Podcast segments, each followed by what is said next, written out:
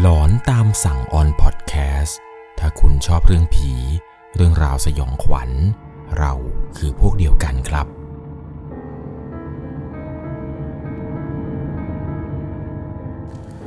สวัสดีครับทุกๆคนครับขอต้อนรับเข้าสู่หลอนตามสั่งอยู่กับผมครับnuenglc เรื่องราวความสยองขวัญใน EP นี้ครับนับว่า Exclusive มากๆเพราะว่าเรื่องราวที่ผมจะเล่าให้กับทุกคนได้รับชมแล้วก็รับฟังกันเนี่ยเป็นเรื่องราวที่เกิดขึ้นมานานเป็นคำบอกเล่าจากคนโบราณเลยแหละครับเกี่ยวกับผีตัวหนึ่งที่มันหายไปนานผมเชื่อว่าผีตัวนี้ครับถ้าคุณลองไปไล่หาฟังเรื่องราวในอินเทอร์เน็ตเนี่ยน้อยคนมากครับที่จะมาเล่าว่าการพบเจอผีตัวนี้เนี่ยเป็นแบบไหนอะไรยังไงระดับความหายากของมันเนี่ยผมให้10เต็ม10เลยแหละครับผีตัวนี้ที่ผมหมายถึงนั่นก็คือเรื่องราวของผีกระหังและหลายคนก็จะรู้ดีครับว่าผีกระหังลักษณะคือมันจะมีกระด้งใช่ไหมครับแล้วมันก็จะมีสากที่เอาไว้ขี่อะไรใหญ่ๆเนี่ยแต่คุณรู้ไหมครับว่าตอนที่มีคนไปพบเจอเนี่ยมันน่ากลัวและสยองขนาดไหนเรื่องราวในวันนี้ครับเป็นประสบการณ์ที่ผู้ฟังทางบ้านเนี่ยได้ส่งเข้ามาถึงเรื่องราวการไปรับฟังประสบการณ์สุดหลอนจากคุณป้าเขาบอกเลยครับเรื่องนี้เนี่ยหาฟังยากมากๆยังไงนะครับก่อนจะเข้าไปรับชมรับฟังกันก่อนอื่นผมต้องบอกทุกคนก่อนเลยครับว่าเรื่องราวต่อไปนี้เป็นเหตุการณ์ที่เกิดขึ้นจริงๆและต้องใช้วิจารณญาณในการรับชมรับฟังกันให้ดีๆโดยเรื่องในวันนี้ครับถูกส่งมาจากผู้ฟังทางบ้านท่านหนึ่งชื่อว่าคุณพันศักดิ์นะครับผมขออนุญาตใช้นามสมมุติว่าพี่โจก็แล้วกันพี่โจเนี่ยได้รับฟังเรื่องราวเรื่องนี้มาจากคุณป้าแท้ๆที่เป็นพี่สาวของแม่แล้วก็ลุงของแกครับที่เป็นสามีช่วงนั้นเนี่ยแกหนีระเบิดวุ่นวายตอนสมัยสงครามมหาเอเชียบุรพาหรือสมัยสงครามโลกครั้งที่2นู้นเลยครับเรื่องเนี่ยมันเกิดขึ้นเมื่อตอนที่พี่สาวของแกดันไปเห็นผีกระหังแบบตัวเป็นๆด้วยตาของตัวแกเอง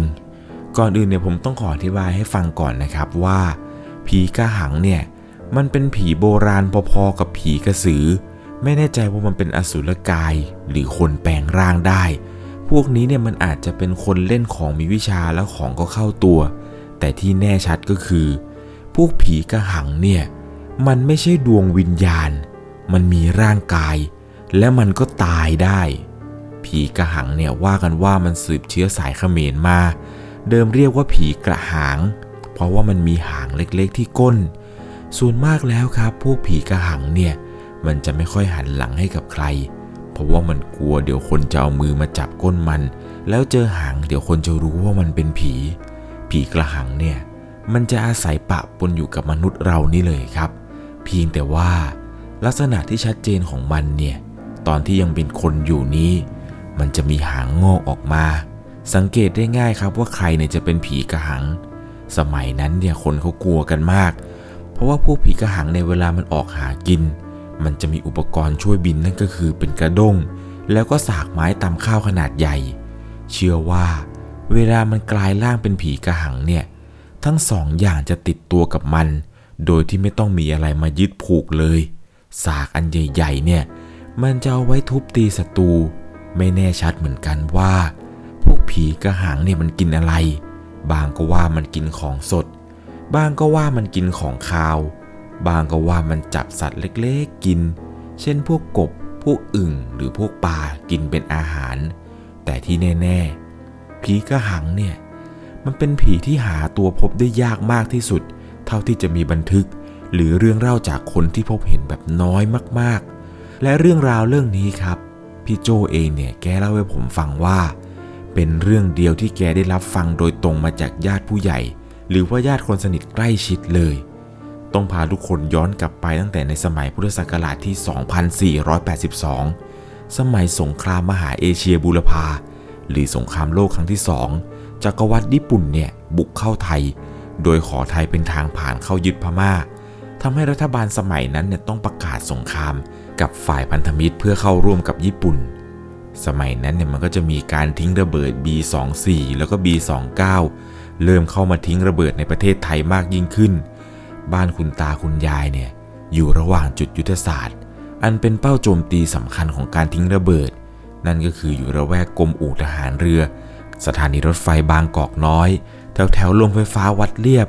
ซึ่งมันก็จะติดกับโรงเรียนสวนกุหลาบที่เพิ่งจะถูกทิ้งระเบิดไปไฟฟ้าเนี่ยดับทั่วกรุงดีนะสมัยนั้นทุกบ้านเนี่ยเขารองน้ำฝนเอาไว้ดื่มไว้กินไว้ใช้เวลากลางคืนเนี่ยก็ต้องพางไฟใช้แสงสว่างที่น้อยที่สุดช่วงกลางคืนเนี่ยนอนไม่ค่อยจะหลับเต็มอิ่มมัวแต่ระแวงกันไม่รู้ว่ามันจะพลาดทิ้งมาโดนบ้านวันไหนมีอยู่วันหนึ่งที่ทุกคนในบ้านเนี่ยต่างมานั่งประชุมกันตกลงกันว่าต่างคนเนี่ยจะต่างหาวิธีเอาตัวรอดเพราะไม่เช่นนั้นเนี่ยถ้าอยู่ที่นี่เกิดตายหมู่ขึ้นมามันจะแย่ตากับยายเนี่ยบอกทั้งน้ำตาเลยว่าแยกย้ายกันหนีไม่ตายแล้วค่อยคงได้เจอกันลุงกับป้าตอนนั้นเนี่ยซึ่งเป็นทหารบกยศร้อยตีประจำกองพลทหารที่เกี่ยวกับสัตว์นั่นก็คือหมายถึงพวกสัตว์ทหารที่เลี้ยงไว้เป็นพาหนะ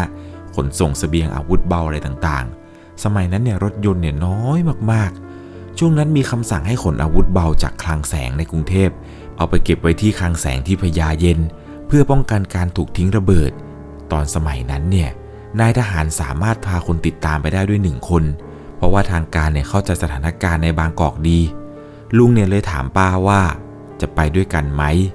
ป้าแกเนี่ยก็คิดแล้วคิดอีกว่าจะไปดีหรือไม่ไปดีอยู่บ้านเนี่ยมันก็ระแวงเพราะว่าจุดตรงนี้ที่อยู่กันเนี่ยก็ไม่ใช่ว่าจะปลอดภัยถ้าจะไปกับสามีก็ไม่รู้เหมือนกันว่าจะถูกโจมตีระหว่างทางด้วยหรือเปล่า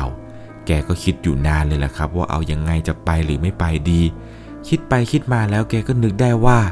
อย่างน้อยๆเสี่ยงไปโดนเสือกัดหรือไม่ก็เป็นไข้ป่ามันน่าจะดีกว่าโดนระเบิดตายที่นี่แกก็เลยรีบตอบตกลงสามีแกไปว่าแกเนี่ยจะไปด้วยกันการเดินทางขนส่งเสบียงอาวุธอะไรนี่นะครับก็ไม่ได้จะสะดวกสบายอะไรมากมาย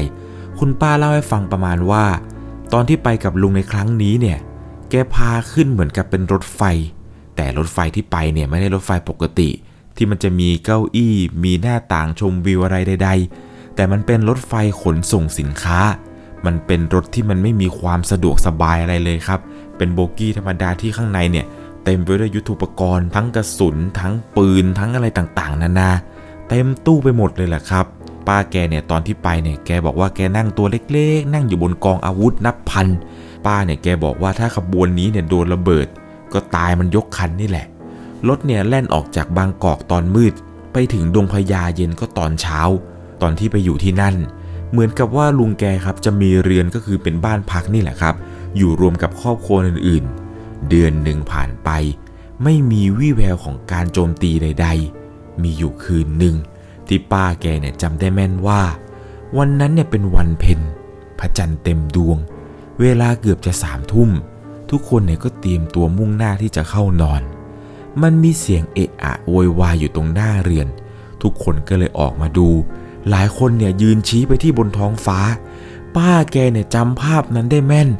มันมีตัวอะไรสักอย่างขนาดใหญ่ตัวของมันเนี่ยใหญ่กว่านก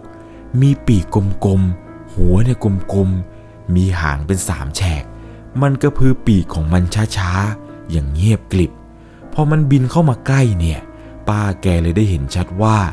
สิ่งที่คนกำลังยืนชี้กันที่เห็นว่าเหมือนกับมีอะไรบางอย่างมันบินมันคือคนมีปีกขี่ท่อนไม้กลมๆใช่แล้วครับสิ่งที่ป้าและทุกๆคนเห็นในตอนนั้นมันคือผีกระหังอย่างแน่นอนมันบินวนไปวนมาสักพักแล้วมันก็หายเข้าไปในความมืดของป่าวันรุ่งขึ้นครับทุกคนต่างล้วนพูดถึงกระหังป้าแกเนี่ยก็ร่วมไปกับเขาด้วยหลายคนที่มาอยู่ก่อนหน้านี้เนี่ยบอกว่านานๆจะได้เห็นมันทีครั้งนี้ที่มันออกมานี่น่าจะเป็นครั้งที่5ครั้งที่6แล้วตั้งแต่ที่มาอยู่ที่นี่กันคุณป้าก็ได้รับฟังครับถึงเรื่องราวต่างๆที่คนที่เขาอาศัยอยู่ก่อนเนี่ยพูดถึงกันประมาณว่าผีกระหังตัวนี้มันถ้าจะไม่รู้ว่าที่เราอยู่กันนี่คือคลังแสงอาวุธกระสุนเป็นแสนๆนัดปืนหลายพันกระบอกทหารพวกนี้เนี่ยพร้อมที่จะยิงผีกระหังตัวนี้ล่วงมาตอนไหนก็ได้แต่ก็ต้องบอกตามตรงครับว่าผีกระหังที่มันบินไปบินมาระแวกนี้หลายคนเนี่ยเห็นแล้วรู้สึกไม่ได้กลัวอะไรมากมายเพราะว่าผีตัวนี้เนี่ยมันจะไม่ได้ออกมาหลอกหลอนหรือออกมาทำร้ายผู้คนใดๆผีกระหังเนี่ยมันก็อยู่ส่วนมัน เพียงแต่ว่ามันแปลกตรงที่ว่าลักษณะของมันเหมือนกับคนแต่มันบินได้พวกเด็กๆหลายคนเนี่ยต่างพากันกลัวไปหมดตอนนั้นเองทุกคนก็คุยกันต่อว่าเดี๋ยวพรุ่งนี้เนี่ยเรามาเฝ้าดูผีกระหังกันอีกไหมคืนวันต่อมาครับทุกคนก็มีการเตรียมดูกระหังว่ามันจะออกมาอีกหรือเปล่าทหารหลายนายเนี่ยก็เตรียมพวกปืนพวกกระสุนเอาไว้เต็มที่เพราะว่าช่วงนั้นเนี่ยมันเป็นช่วงสงครามถ้าเกิดมีอะไรเข้ามาใกล้เนี่ยก็คิดว่าเป็นฆ่าศึกเอาไว้ก่อนคืนวันนี้ทุกคนในค่ายเนี่ยต่างมาเฝ้าดูไม่มีใครหลับช่วงเวลาประมาณ 4 ทุ่มมันก็บินออกมาทุกคนเนี่ยมองดูแบบไม่ส่งเสียงเหมือนคืนก่อนพอมันบินเข้ามาใกล้เรื่อยๆทุกคนก็ต่างตื่นเต้นกันรวมไปถึงคุณป้าด้วยในตอนนั้นป้าแกเนี่ยบอกว่าทุกคนตอนนั้นอยู่ในความมืดมองดูผีกระหังที่มันค่อยๆบินเข้ามาใกล้แต่ปรากฏว่าในขณะที่มันบินเข้ามาใกล้เรื่อยๆนี้มีใครคนหนึ่งก็ยิงปืนเล็กยาวเข้าใส่ร่างของผีกระหังหลังจากนั้นเนี่ยปืนนับร้อยๆกระบอกทั้งปืนยาวปืนสั้นกระสุนเป็นพันๆนัดระดมยิงไปที่ร่างปีศาจนั้นป้าแล้วก็คนในหมู่บ้านตอนนั้นเนี่ยต่างร้องกันหวาดกลัวเสียงเนี่ยดังจนแสบแก้วหูเหมือนหูเนี่ยแทบจะแตกไอ้ผีกระหังตัวนั้นเนี่ยพอมันโดนยิงมันก็รีบหนีไปโดยเร็วคืนนั้นเนี่ยไม่มีใครนอนเลยแหละครับเนื่องจากว่ากลัวว่าเดี๋ยวมันเนี่ยจะกลับมาล้างแค้นทุกคนเชื่อว่าเดี๋ยวผีกระหังเนี่ยมันจะกลับมาเอาคืนอย่างแน่นอนจนรุ่งเช้าครับเหตุการณ์ทุกอย่างเนี่ยก็เข้าปกติหลายวันผ่านไปมีข่าวแจ้งมาจากผู้ใหญ่บ้านบริเวณใกล้ค่ายแจ้งว่ามีพรานเนี่ยออกไปล่าสัตว์พบศพคนตายคาดว่าถูกยิงขอให้ส่งทหารเนี่ยไปช่วยดูศพหน่อยลุงเนี่ยกับหัวหน้าหน่วยแล้วก็พวกทหารเสนาลักษ์กับพลทหารอีกหลายนายรีบรุดไปที่เกิดเหตุที่นั่นตอนที่ไปถึงเนี่ยไปเจอเป็นกระท่อมปลูกแบบง่ายๆยกพื้นสูงเหมือนกระท่อมชาวป่าทั่วๆไปแต่พอเปิดกระท่อมเข้าไปเนี่ยกลิ่นศพเนี่ยทะลักออกมาทำเอาหลายคนเนี่ยอ้วกเพราะเนื่องจากว่าศพที่เข้าไปตอนนั้นมันเป็นศพที่ขึ้นอืดคาดว่าตายมาหลายวันแล้วศพเนี่ยเป็นชายวัยกลางคนสักยันจนทั่วร่างไม่เว้นแม้แต่ใบหน้าศพเนี่ยมีรอยฟกช้ำหลายสิบจุดคล้ายกับถูกยิงจากปืนแรงสูงแต่ว่าแผลที่ร่างกายมันไม่ได้เป็นรูกระสุนนะครับแผลตามร่างกายเนี่ยมันเป็นจุดช้ำๆเป็นจุดจ้ำๆแดงๆทั่วร่างกายแต่ไม่มีแผลกระสุนเจาะเข้าร่างแม้แต่รูเดียวกระดูกเนี่ยหักหลายจุดดูแล้วเนี่ยน่าจะเสียชีวิตเพราะว่ากระดูกในร่างกายเนี่ยอาจจะไปแทงเข้ากับอวัยวะสำคัญลักษณะการตายในครั้งนี้เนี่ยมันแปลกที่แปลกเนี่ยมันคือในกระท่อมเนี่ยไม่มีอุปกรณ์ทำอาหารพวกโถโอชามอะไรต่างๆเหมือนกับบ้านทั่วๆไปเลยแต่ในกระท่อมหลังนี้มีผ้ายันอักขระขอมติดเต็มไปทั่วไปหมดแสดงว่าเขาน่าจะเป็นพวกคนเล่นของฟันแทงไม่เข้าบริเวณนั้นเนี่ยก็ยังพบกระด้งแล้วก็มีรอยกระสุนเนี่ยพุนไปหมดถัดไปอีกนิดก็พบกับสากตำข้าวขนาดใหญ่แต่ไม่มีครกหรือกระเดื่องแถวนั้นเลยมีเพียงแต่สากที่ลักษณะฉีกขาดเพราะว่ารอยกระสุนอันคมกริบน่าจะมาจากปืนสมัยใหม่ไม่ใช่ปืนแก๊ปแบบบ้านๆแน่นอนสอบถามดูแล้วครับว่าไม่มีชาวบ้านคนไหนเนี่ยรู้จักชายคนนี้ที่เสียชีวิตเลยก็พยายามคุยกันครับว่าจะยังไงดีเพราะว่าถ้าอย่างน้อยๆเนี่ยรู้ว่าเป็นญาติใครจะได้นำศพไปส่งให้เขาได้แต่ปรากฏว่าชายคนนี้เนี่ยเหมือนกับจะเป็นชายลึกลับที่ไม่มีญาติไม่มีพี่น้องคนในหมู่บ้านอะไรเนี่ยก็ไม่รู้จักหัวหน้าหน่วยแกเลยตัดสินใจว่างั้นก็ถ้าไม่มีญาติไม่มีพี่น้องอะไรก็เผากระท่อมพร้อมกับศพชายคนนี้เนี่ยไปด้วยกันเลยถือว่าเป็นการชาปนกิจไปในตัวหลังจากนั้นครับพวกทหารแต่ละนายเนี่ยรวมถึงชาวบ้านก็ช่วยกันเอาน้ำมันนี่แหละครับลดกระท่อมหลังนี้แล้วก็จุดไฟเผาทั้งร่างทั้งกระท่อมนี้ไปด้วยกันเลยหลังจากที่จบภารกิจในวันนั้นลุงแกก็มาเล่าให้กับป้าฟังนี่แหละครับว่าวันนี้เนี่ยได้รับแจ้งเหตุว่ามีคนเสียชีวิตในกระท่อมกลางป่าลึกลับลุงแกก็เล่าให้ป้าฟังว่าตอนที่ไปเจอศพเนี่ยแปลกมากเลยในบ้านไม่มีเครื่องใช้ทำอาหารอะไรใดๆไม่รู้ว่าชายคนนี้เนี่ยอยู่กินยังไง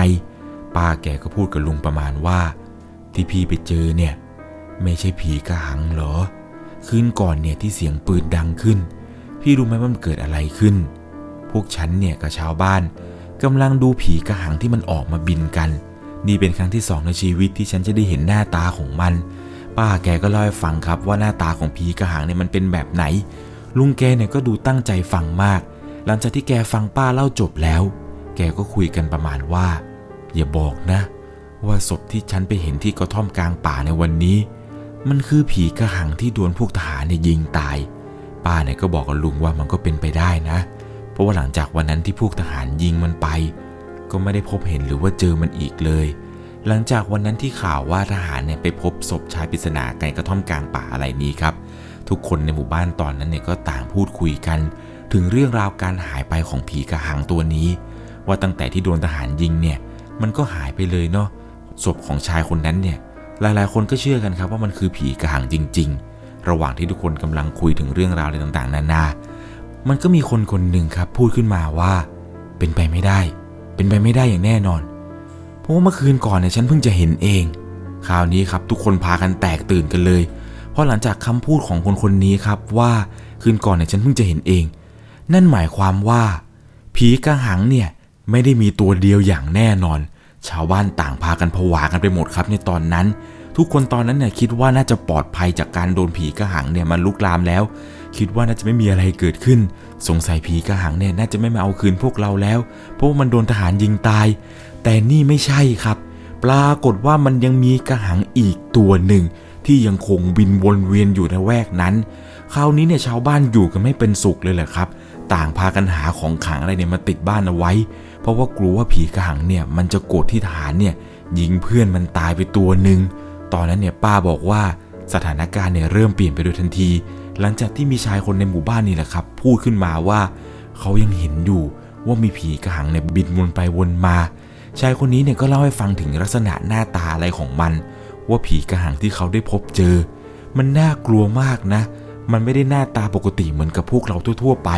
แต่ตัวของมันเนี่ยทั้งดำทั้งเข้มเนื้อตัวพวกมันเนี่ยเหมือนกับจะมีรอยสักมีอักขระขอมเนี่ยเต็มร่างกายไปหมดเหมือนกับพวกคนบ้าของเล่นของเข้าตัวอะไรยังไงอย่างนั้นป้าแกเนี่ยก็รับฟังมาถึงเรื่องราวต่างๆที่ทุกคนในหมู่บ้านเนี่ยเล่าให้ฟังว่าพวกผีกระหังเนี่ยหน้าตามันประมาณไหนอะไรยังไงหลังจากที่ป้าแกอยู่มาได้สักพักหนึ่งนี่แหละครับก็มีข่าวจากทางบางกอกแจ้งว่าสัมพันธมิตรเนี่ยได้ทิ้งระเบิดสถานีรถไฟบางกอกน้อย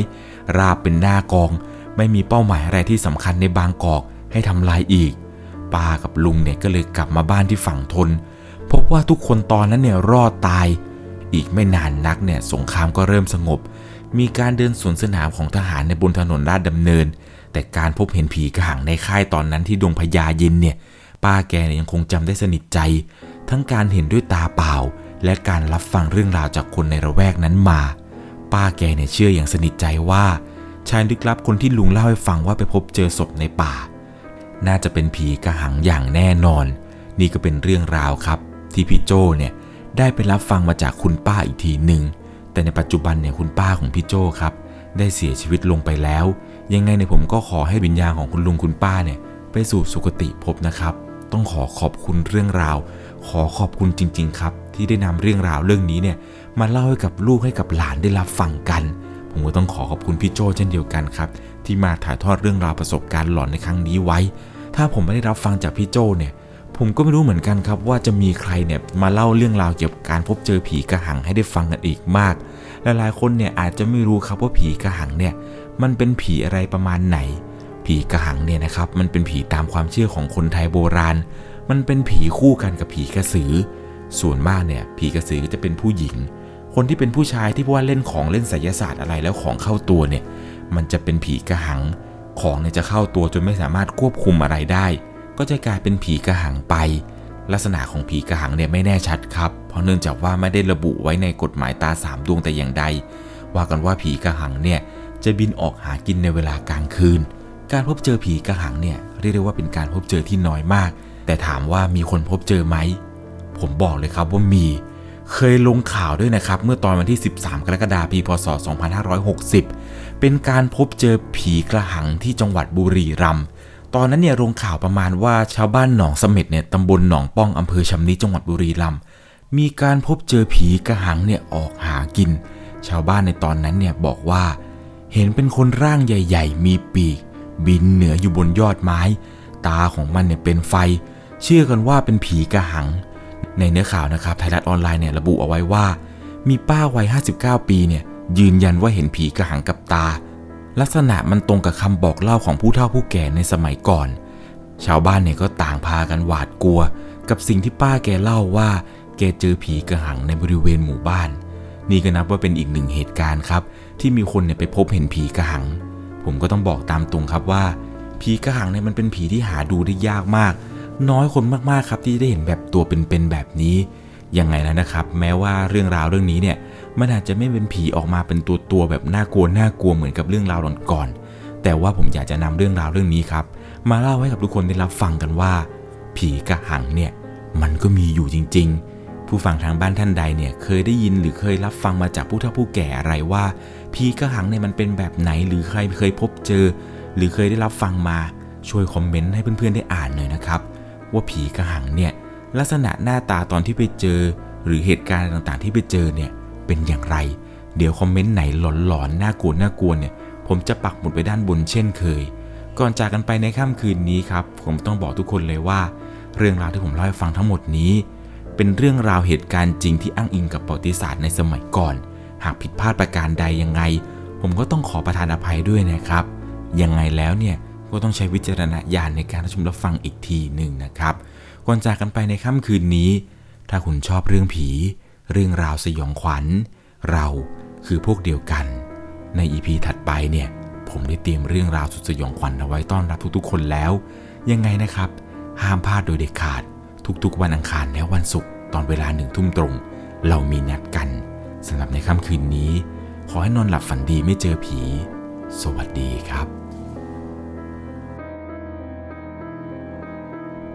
สามารถรับชมเรื่องราวหลอนๆเพิ่มเติมได้ที่ YouTube Channel 1LC ยังมีเรื่องราวหลอนๆที่เกิดขึ้นในบ้านเรารอให้คุณแนนได้รับชมอยู่นะครับ